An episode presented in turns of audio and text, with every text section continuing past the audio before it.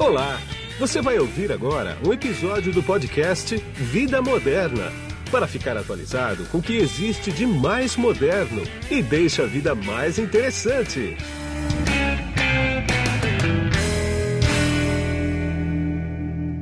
Bom, quem está na ponta da conexão aqui comigo agora, através do GoToMeeting da LogMeIn, é o Marcelo Tadeu Carniello, que ele é administrador, diretor técnico da Planisa e especialista em gestão de custos hospitalares. Tudo bem, Marcelo?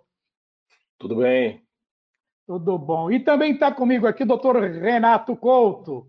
Ele é doutor em infectologia, presidente do grupo IAG Saúde e cofundador do DRG Brasil. Tudo bem, doutor Renato? Tudo bem, Guido. Para a gente posicionar o público agora que vai escutar a gente, as pessoas que vão escutar a gente, eu queria que o doutor Renato desse um breve relato sobre o que ele faz, sobre a, o IAG e sobre a DRG Brasil. Pode ser, doutor Renato? Pode ser, Guido. É, eu sou infectologista né, e trabalho com controle de infecção hospitalar há 30 anos. É, hoje sou responsável por cerca, com minha equipe, por cerca de mil leitos em Belo Horizonte. Tenho trabalhado aí arduamente junto com os colegas no enfrentamento da pandemia. O Grupo IAG Saúde ele tá, é um grupo de empresas que trabalha especialmente com a consultoria para organização de hospitais e operadoras de saúde. E o DRG Brasil é uma tecnologia que ajuda as operadoras e hospitais nas suas relações comerciais, no gerenciamento do sistema de saúde, que hoje está presente em mais de 130 operadores de saúde e abarca aí na sua plataforma mais de 15 milhões de brasileiros e seus sistemas de saúde. Marcelo, fala um pouquinho da Planisa para mim, para a gente posicionar quem vai escutar a gente, por favor. Bom, a Planisa é uma consultoria de São Paulo, é, nasceu com o professor Afonso José de Matos, que é ex-professor da Fundação Getúlio Vargas. Ela, a Planisa tá, fez agora 32 anos, consultoria especializada em gestão, na área da saúde. E dentro da área da saúde tem seu principal produto, que é a gestão de custos.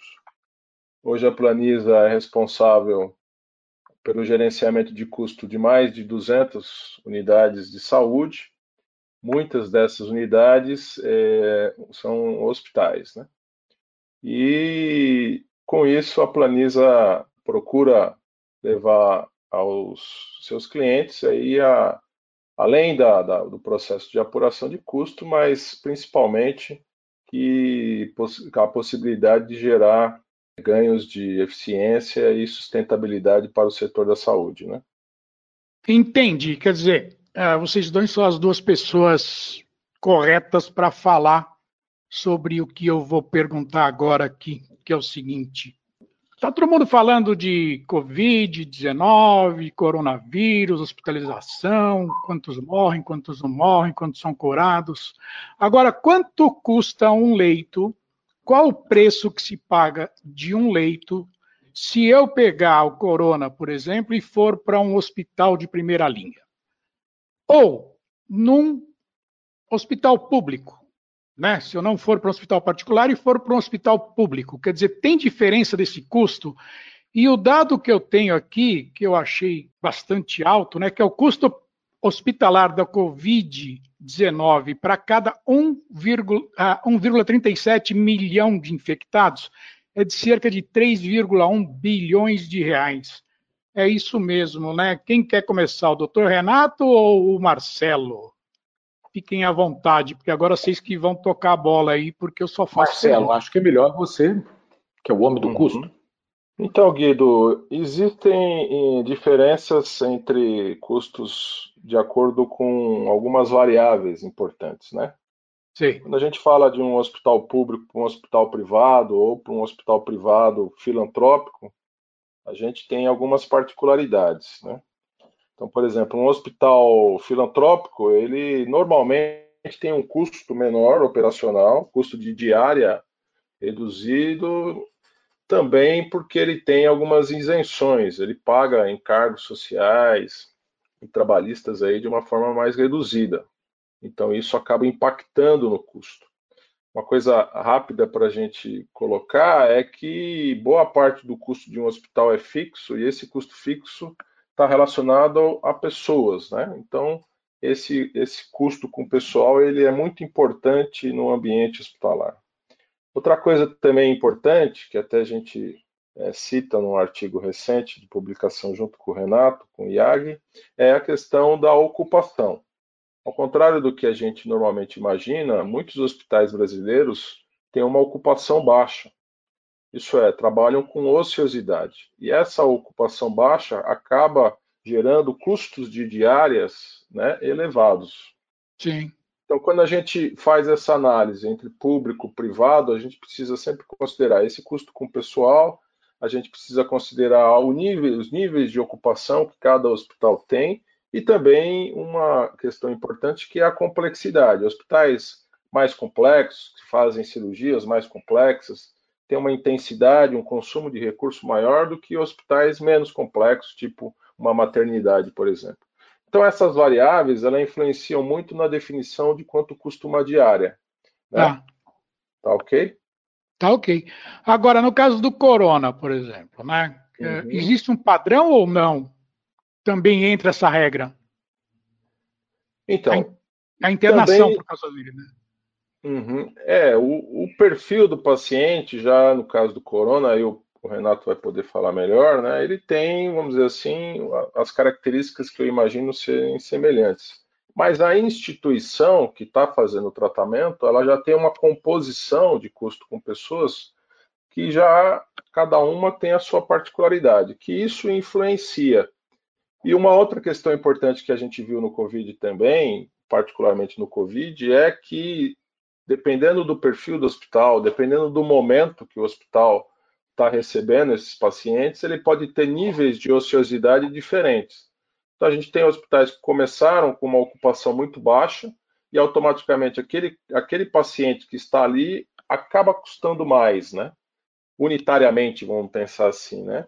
À medida que o hospital vai, vai aumentando o seu volume, vai atendendo mais pacientes, unitariamente ele fica com custo menor, exatamente por causa dessa estrutura que eu tenho é, presente no hospital, que é esse custo fixo, independente de ter ou não paciente, né?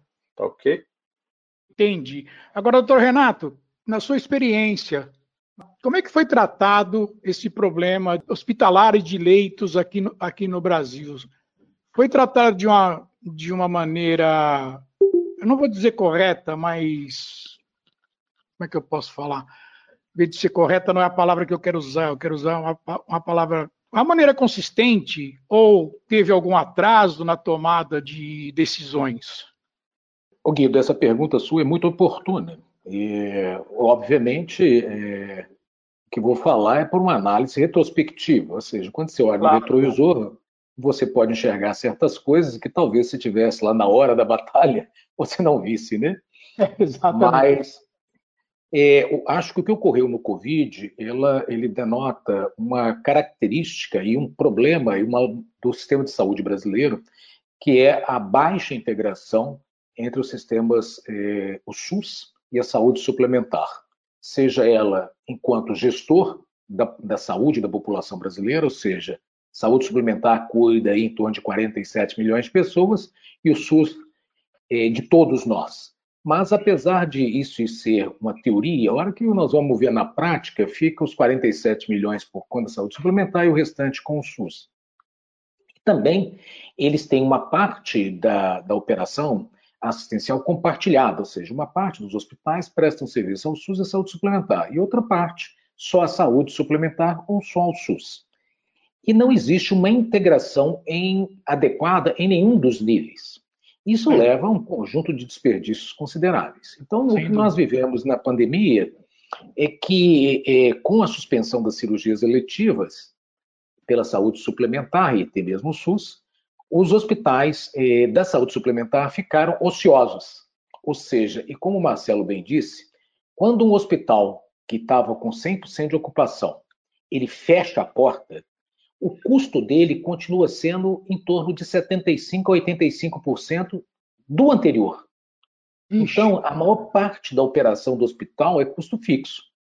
Então, o que aconteceu? Nós ficamos com a rede privada ociosa, com a rede do SUS superlotada, demandando inclusive construção de hospitais de campanha. Se houvesse uma adequada integração, esse hospital ocioso, que passou um aperto danado para pagar esse custo dele, e muitos Sim. deles ficaram em situação gravíssima, poderia ter prestado serviço para atender o pessoal do Covid e garantindo a sustentabilidade dele, talvez com custos que fossem semelhantes ou até mesmo menores.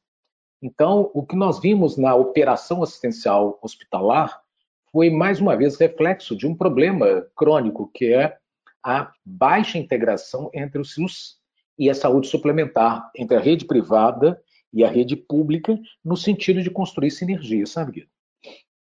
Quer dizer, isso, na minha visão, se eu estiver errado, me corrige, fique à vontade, isso é falta de comando central, né? É falta de planejamento na saúde, né?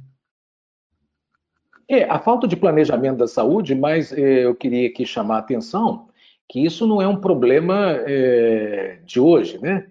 Sim, Ou seja, claro. esse é um problema, é, nós estamos vivendo um sintoma de uma doença antiga. É, é o SUS, crônico essa, né? crônico, é. Então, aqui nós eh, manifestou-se dessa maneira a falta de uma adequada integração entre o público e o privado, que certamente viabilizaria eh, uma melhor entrega, de, uma entrega de valor ao usuário, seja de um ou de outro, seja por otimizar os custos, né, permitindo acesso maior a todos, diminuir custo de planos de saúde, etc. Então, essa, esse trabalho sinérgico ele é fundamental para qualquer sistema de saúde, né? Claro, Felizmente, nós ainda temos aqui um, nós ainda temos um patrimônio, né, que é o SUS, que é um patrimônio sim, nacional, sim, um sistema de saúde assim, espetacular, invejável, principalmente sim. num país de recursos escassos, né?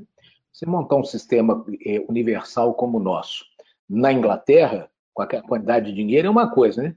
Vamos montar aqui no Brasil com essa escassez e ter a entrega como temos aqui, é uma situação de fato para a gente se orgulhar. Exatamente. Agora, Marcelo, o doutor Renato falou justamente sobre a ociosidade dos hospitais particulares aí, né? Como é que os hospitais se viraram nisso? Porque os custos, tem, você tem o custo Brasil, você tem o custo altíssimo de impostos, você tem o custo altíssimo de leis trabalhistas, né? E ainda o hospital ficou ocioso, porque a impressão que deu é que as doenças pararam todas e ficou só Covid no mercado, né? Sim, é, o entendimento é exatamente esse, né? É, na verdade, os hospitais, eu digo aí os hospitais privados, né? Privados, é, privado. É, a gente tem uma, uma série de características de acordo com a natureza jurídica do hospital, né? Sim. Mas os que estão sofrendo mais são exatamente os hospitais privados e com eles essa isso que o Renato falou agora em função de uma ocupação que caiu muito, cirurgias que não foram realizadas. Os hospitais privados sobrevivem ainda muito da complexidade da venda de material e medicamento. É aí que ainda é, os hospitais conseguem gerar os seus melhores resultados, e isso nesse período caiu muito. Então, os hospitais, sem dúvida, estão com muitas dificuldades, uns mais, outros menos, a gente vê demissões em hospitais, a gente vê redução de salário em hospitais, ou em grandes hospitais, mas a gente tem que lembrar, Guido, que mais da metade dos hospitais brasileiros são hospitais pequenos. O que são hospitais pequenos? São hospitais que têm até 50 leitos. Sim. Esses hospitais, Guido, eles já não vinham bem, já vinham com muitas dificuldades, Lógico que aí a gente tem algumas exceções, mas já vinham com muitas dificuldades. A Planisa trabalha muito com esses hospitais e a gente vive o dia a dia desses hospitais e sabe a dificuldade que eles têm, inclusive carregam essa ociosidade que a gente comentou, ocupações baixíssimas, 40% de ocupação, 50% de ocupação. E é. agora, nesse período, é, é um momento muito crítico de inclusive gerar insolvência nessas unidades hospitalares se elas não conseguirem algum financiamento emergencial, algum conforto dos fornecedores, porque a própria, os próprios fornecedores têm colocado a dificuldade dos hospitais atrasando o pagamento em mais de 120 dias. E tudo isso leva realmente a um, a um momento onde muitos hospitais, principalmente esses pequenos, que têm capacidade financeira reduzida, né? A um momento crítico de até, eu diria, de correr o risco de fechar a porta mesmo. É mesmo, é? Que coisa. Agora, essa previsão de esgotamento de leitos, né, de, de entrar em colapso a saúde, é, se falava muito em colapso da saúde geral do Brasil, mas aí a gente foi vendo com o tempo que esses colapsos eles foram bem regionais. O caso de Manaus, o caso de, parece que Belo Horizonte agora está numa situação meio estranha também. E aqui em São Paulo, eu não sei se pelas medidas que foram tomadas ou por todo o cenário, está numa situação até que confortável, né? O que, que definiu essas, é, esse gargalo na saúde em alguns lugares e, e um certo conforto em, em uma cidade como São Paulo, por exemplo? Aí, Guido, eu acho que são vários fatores.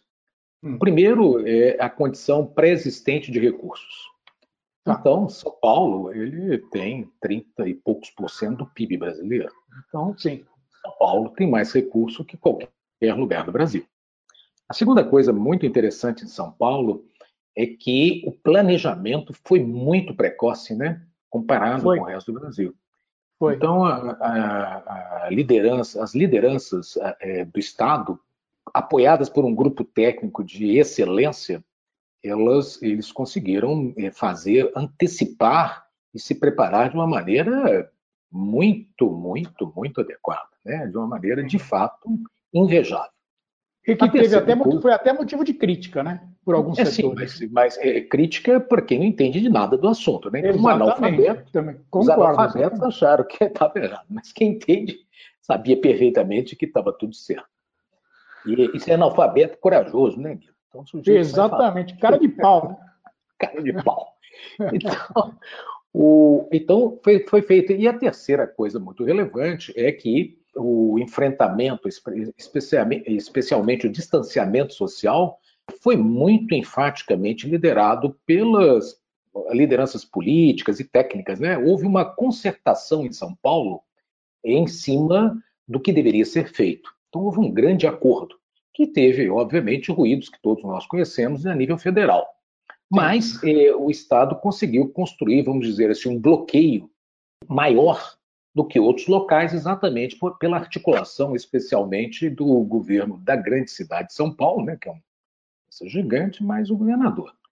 Então, eles atuaram em, em, em vários pontos, né, e por isso tiveram um sucesso, apesar do número de casos, não vivemos a situação mais dramática, que é a de você ver pessoas morrendo porque faltou o jeito de tratar, né? Isso é Pois é. é, isso eu acho que deve ser terrível para o médico, né? Porque não, em último tudo, né? caso né? ele vai ter que definir quem vai ter que viver, quem vai ter que morrer é. ali, vai dar uma de Deus ali.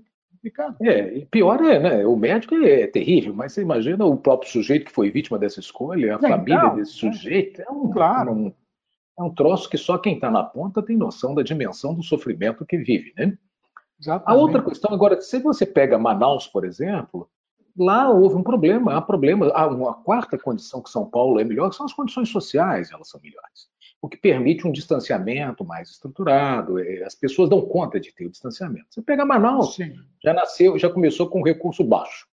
Pois o é. prefeito é. local tinha um desalinhamento com o Estado. Sim. É, a pobreza ela é endêmica. Então, não foi por falta de esforço, por exemplo, na minha impressão, de quem estava lá. Belo Horizonte fez um enfrentamento, assim, tecnicamente fantástico. Um troço diferente, viu? Porque é. aqui houve uma articulação, é, o município, junto com a, a, a, saúde suplementar, eles se articularam para o enfrentamento. Aqui houve uma integração real entre o SUS e a saúde suplementar.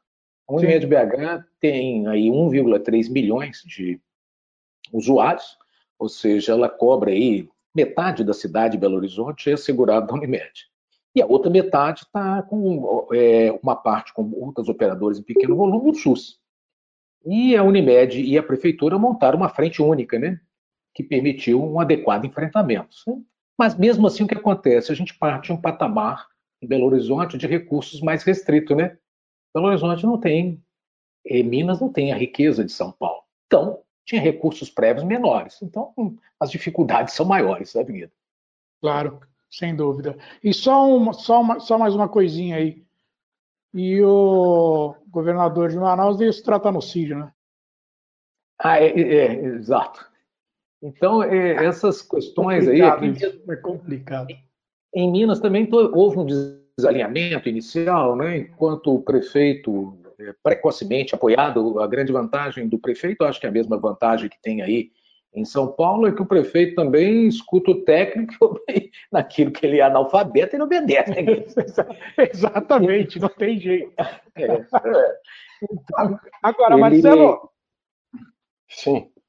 A pandemia vindo lá de fora, com algumas semanas de adiantado lá fora, né, ou até um mês, ajudou em alguma coisa os hospitais aqui?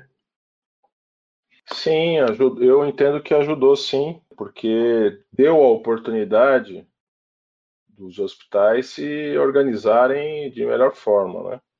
Que, por exemplo, eu, eu vi hospitais aqui na cidade de São Paulo que, sabidamente do, do aumento do consumo de EPIs, por exemplo, que a pandemia traria, começaram a fazer um estoque, uma previsão de consumo já baseado nessa, nessa estatística, nessas informações que vinham de fora.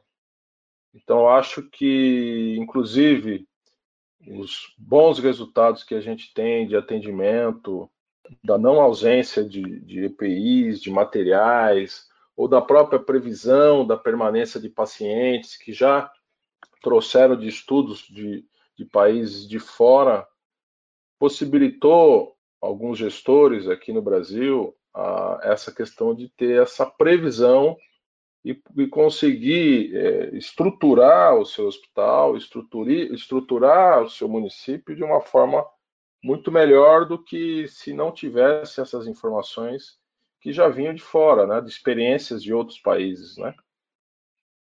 Entendi. Ah, hoje, oi. Eu Pode diria falar. que é, o, o, retardo, a gente está no país que foi antecedido por vários outros, e segundo, mesmo o distanciamento social, isso nos deu um tempo que a pessoa não tem noção do quanto isso ajudou para preparar. Entendi. O problema é que o Covid ele tem uma transmissão que ela é diferente, ele tem duas características que o difere de outros problemas. Primeiro que a infectividade é alta. O que significa isso? Pega fácil. Sim. Segundo, ele tem um, um mecanismo de transmissão que é triplo. Geralmente o máximo que uma agente tem é duplo, ela tem triplo. É Sim. É por contato, ou seja, se você abraçar alguém com Covid, você pode pegar Covid. Gotícula, é que é um pouquinho maior, e essa gotícula ela fica suspensa no ar a uma distância máxima de 2 metros, e você tem os aerossóis, que ficam em suspensão por duas a três horas numa grande distância. Que é o espirro, né? É, é, então aquilo fica em suspensão muito tempo. Não? Então, quando eh, nós nunca, no Brasil, nós nunca havíamos enfrentado uma necessidade de proteção dos trabalhadores eh, para essa aerossol no ar por muito tempo. Porque Sim. os outros patógenos que a gente acontece isso é sarampo, que ninguém interna mais, catapora, é. que ninguém interna mais, e tuberculose, que é uma doença relativamente infrequente. Sim. Agora, então, esse tempo, especialmente para a gente conseguir aprender a usar os equipamentos 24 horas, porque uma coisa é quando tem um tuberculoso, eu ponho a máscara, entro lá e fico 5 minutos. A outra coisa é você ficar no CTI 24 horas com EPI, pois usando é. os EPIs de maneira correta. Então, Guido, foi a salvação ter retardado esse pico da curva, viu? Que assim a situação ia ser muito, muito pior. Pois é, na sua opinião, o pico está para vir em agosto mesmo, como estão falando? A gente está no meio dele, já foi? É, dá, dá para ter, dá ter essa visão já ou não? Não. E, dá, né? e nós teríamos. Não, a Organização Mundial de Saúde tinha previsto anteriormente que todo local teria pelo menos, no mínimo, três picos, sabe? Sim. Agora, à medida que vai, vai caminhando, a gente vai entendendo. O, a gente não, né? A ciência vai entendendo é um pouco. Todo mundo. A ciência vai entendendo um pouco mais e a gente vai tendo um pouco mais de rumo. Ou seja, isso vai se tornar uma doença que, até o surgimento da vacina, nós teremos vários picos, sabe? nós teremos várias aberturas e fechamentos, ou seja, isso é um problema que até o surgimento da vacina nós vamos ficar aqui sangrando, né? Pois é, complicadíssimo. Agora, não só a gente, como o hospital também, né, Marcelo?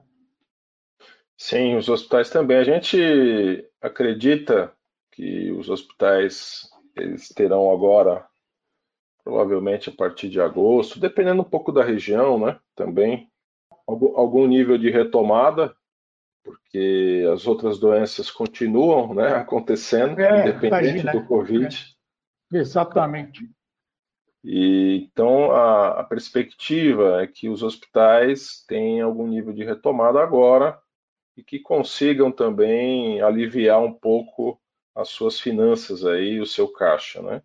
Mas, sem dúvida, né, o Renato é, a, é o profissional aí que conhece com detalhe isso, mas a gente entende que teremos aí grandes variações e dificuldades ainda a serem enfrentadas para o setor saúde. E o setor saúde como um todo também, ele precisa e tem aprendido com tudo isso e precisa a partir disso também fazer algumas mudanças importantes, né, para que ele possa é, mais do que nunca é, enfrentar essa crise como uma oportunidade, como um desafio, inclusive, para conseguir sobreviver a tudo isso, né? É, toda crise, na verdade, tem um aprendizado que você tem que levar para o resto da vida, né? Sim. Exatamente. É, talvez a expectativa também, Guido, é que é, a crise ela mobilize hospitais, operadores do sistema de saúde, médicos, no sentido de corrigir é, problemas que todos conhecem, mas que acabam. A mudança não é fácil. Então, sim, eu citei um, né? por exemplo, a questão da baixa integração entre o público e o privado. É. Mas os hospitais, esses privados, hoje vivem uma consequência de um modelo de pagamento que é o conhecido fee-for-service, onde o sujeito paga pelo que consumiu. Sim. Esse modelo, sabidamente, tem efeitos colaterais, todos conhecem os efeitos colaterais, mas todas as partes têm medo de sair dele. Então, é, nós temos um conjunto de mudanças que são necessárias, e, na verdade, com a pandemia, é, essas falhas de modelo de pagar, de modelo de assistir, de integrar processos, elas se expressaram de uma maneira mais aguda e de maior dimensão. Sabe? Entendi. Agora, deixa eu fazer uma pergunta. O papo tá bom. Deixa eu fazer uma pergunta aqui agora que me ocorreu há um tempo atrás aí. Eu queria saber o tamanho, se vocês puderem falar, vocês falam, se não puder, não, não precisa. Ah, mas é o tamanho do susto das operadoras de saúde com isso tudo. Elas chegaram a ficar muito assustadas, chegaram a ficar meio desorientadas, assim também, como todo mundo? As o, eu vou né? falar, depois o Marcelo complementa, que também domina talvez até mais do que eu esse assunto. Ah. Mas as operadoras, o que acontece? É, o, o, a gente está na tempestade, mas cada um numa canoa diferente, né, Gui? Exatamente. Então, as operadoras estavam num barco mais tranquilo, porque era um barco mais robusto, no sentido especialmente porque o que aconteceu com a pandemia foi que ah. suspendeu os, suspenderam os procedimentos eletivos. Né? Pois é. Então, o custo das operadoras diminuiu. Muito. Então, então elas, na verdade, é, acumularam caixa. Então, hoje nós temos hospitais sem caixas e operadoras com muito caixa. Sim. Lá na frente, a gente não sabe como é que vai evoluir, mas o desemprego aumentou, o número de vidas está caindo e deve cair mais com o empobrecimento do país. Sim. E é, certamente haverá retorno das cirurgias e o acumulado terá que ser pago. Então, nós vivemos aí um processo que, nesse momento, vivemos dessa maneira e podemos, eh, na verdade, viver lá na frente uma situação diversa, né? Mas, no momento, é. é operadora com caixa e hospital sem caixa. Marcelo. Entendi. E aí, Marcelo? é, é, acho que o Renato resumiu bem. a gente vive hoje, se a gente fosse fazer uma fotografia, hoje, o momento é mais favorável para as operadoras. Ah. Elas apresentaram na ANS em maio uma sinistralidade de caixa de 66%. Olha. Se a gente comparasse isso para o ano passado, a média do ano passado foi na faixa de 80%. Olha, então elas, elas estão com dinheiro, estão sobrando recurso agora, né? Sim. Mas qual que é a expectativa que a gente tem, não é nem no longo, é no médio prazo, com a questão do, da questão econômica, o PIB caindo, aumento de desemprego, nós devemos Sim. ter uma queda provável de número de beneficiários. De vidas, né? sustenta essas operadoras, né? É. Automaticamente isso também nos permite prever a possibilidade de queda de receita nas próprias operadoras, além de uma retomada de represamento, por exemplo, de cirurgias de todo esse período que não foram realizadas, que em algum momento elas voltarão a acontecer. Então, deve, devemos ter uma retomada, automaticamente essa sinistralidade deve aumentar, e por outro hum. lado, com a questão econômica, né, é, deve cair ainda mais o número de beneficiários, principalmente em função do aumento do desemprego, que a gente Sim. tem acompanhado dia a dia na televisão. Né? Então, o cenário, eu diria que hoje ele pode ser mais favorável para um, mas, hum. na verdade, pensando como um sistema como um todo, ele é ruim para todos os players. Né? Acho que claro, claro. todos eles, de mais cedo ou mais tarde, vão sair, é, vamos dizer assim, prejudicados com tudo isso. Né? Pois é, o dia que aparecer a pandemia do bem vai ser para bater palma, né? Porque, sinceramente, é. um negócio desse tamanho aqui ninguém previa e todo mundo todo mundo entrou bem nessa. Ah, eu, eu, fiz essa pergunta pelo seguinte: eu conversei com um historiador, com um historiador não, com um educador, uhum. uh, algumas semanas. É o doutor Renato, esqueci o sobrenome dele, mas está no, nos podcasts lá.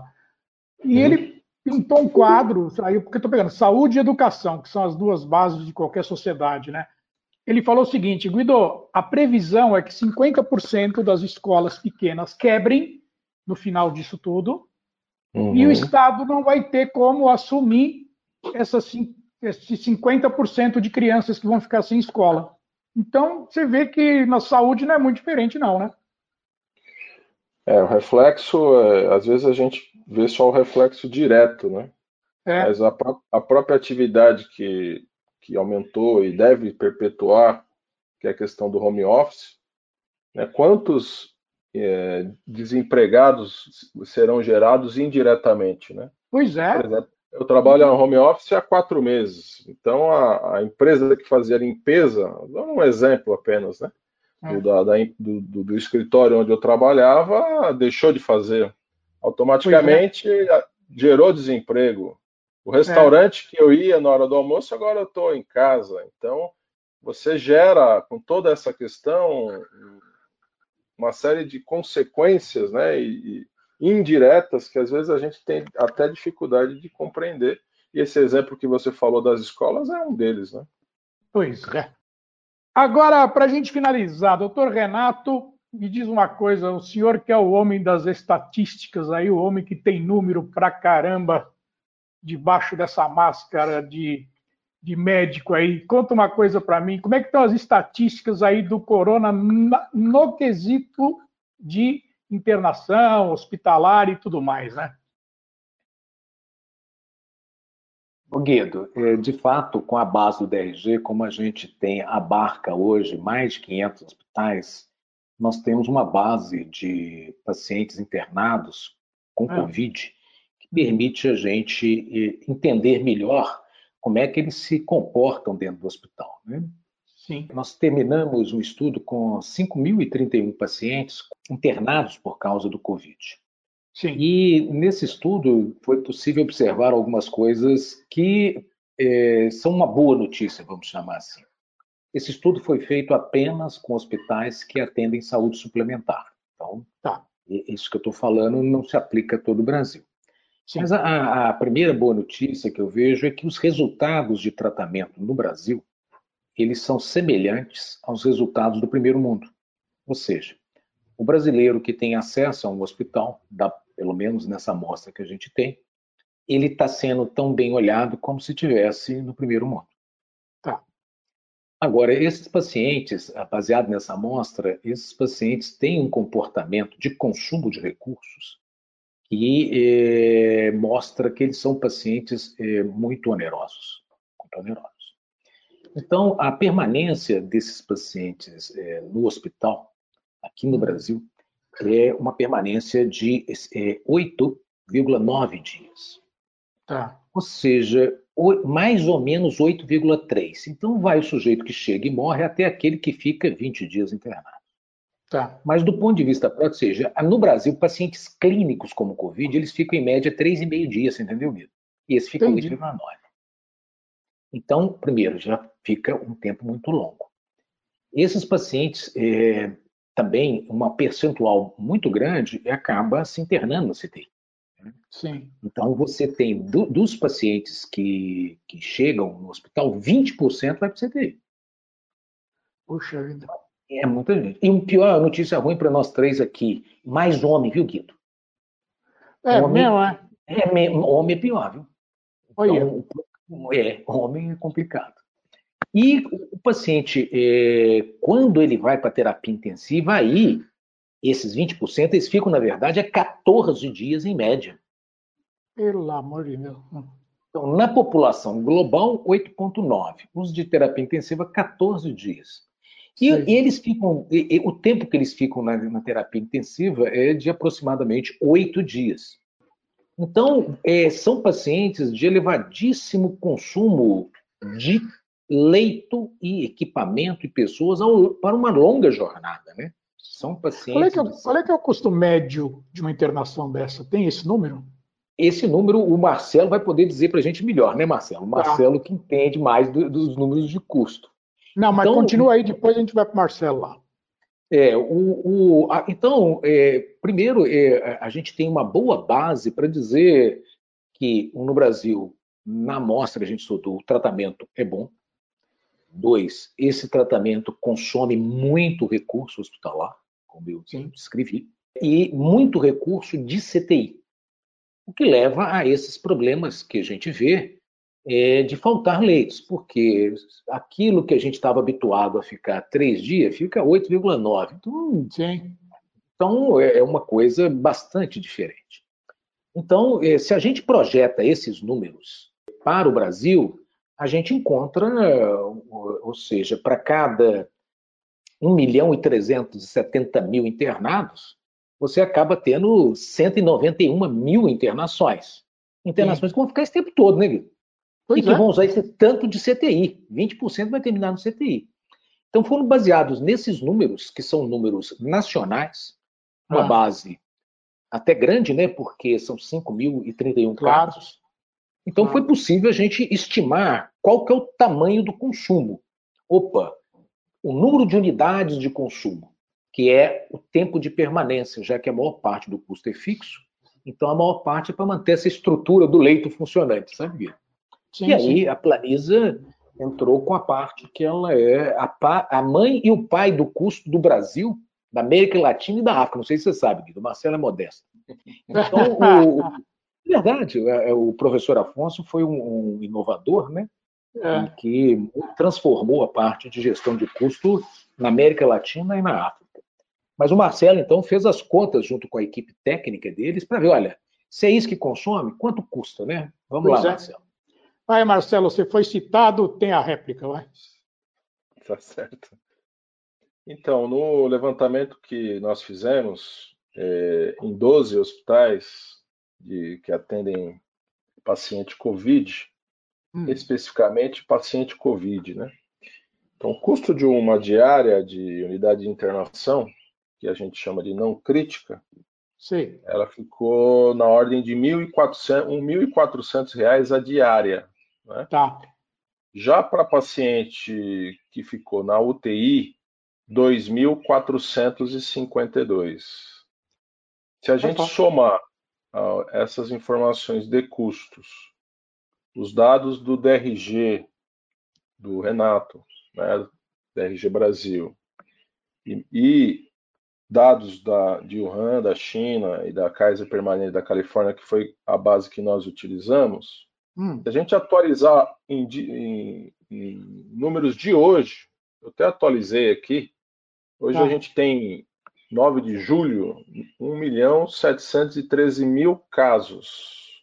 Né? Tá. Se a gente considerar, com base nas informações dessas empresas e dos artigos publicados, hum. a gente teria hoje, com a permanência que o Renato falou, de UTI de 14,8 dias.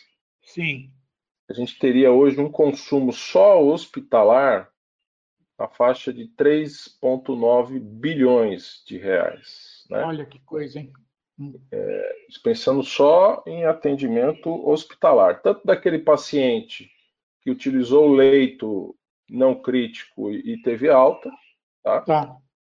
Como aquele paciente que de 5%, né, é, estatisticamente, do total de casos, é. passaram pela UTI e também se recuperaram após a UTI em um leito de internação não crítico. Se a gente somar tudo isso, hum. nós teríamos hoje uma estimativa de custo, como eu falei, de 3,9 bilhões.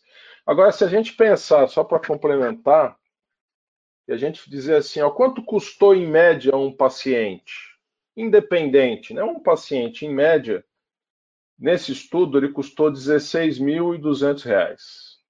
Agora, quanto custou em média o paciente que foi para a UTI?